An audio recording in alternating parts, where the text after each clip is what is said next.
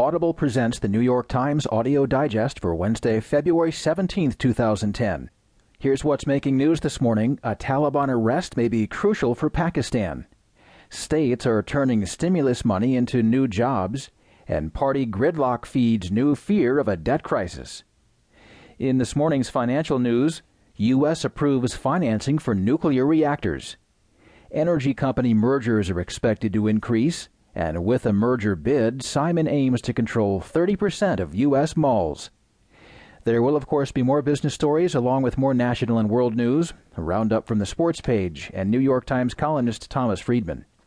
Now, from the editors of the New York Times, here are the stories on today's front page. The top story is written by Carlotta Gall and Souad Mekhennet from Islamabad, Pakistan. It's headlined Taliban Arrest May Be Crucial for Pakistan. Pakistan's arrest of the top Taliban military commander may be a tactical victory for the United States, but it is also potentially a strategic coup for Pakistan, officials and analysts here and in Afghanistan said.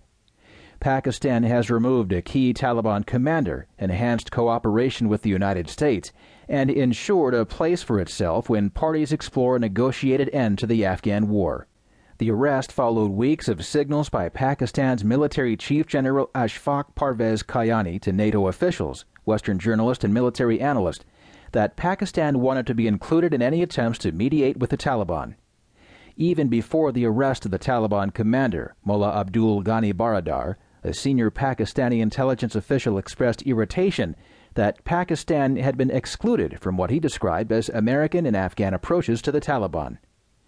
On the one hand, the Americans don't want us to negotiate directly with the Taliban, but then we hear that they're doing it themselves without telling us, the official said in an interview.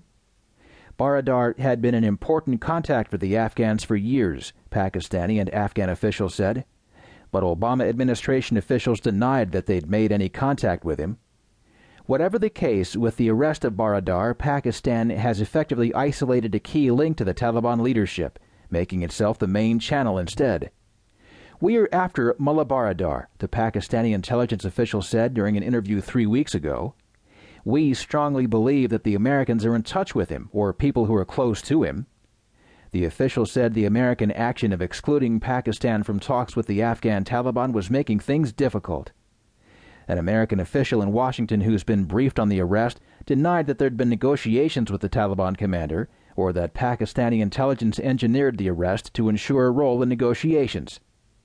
That's a conspiracy theory to which I give no credit because it's just not true, the official said.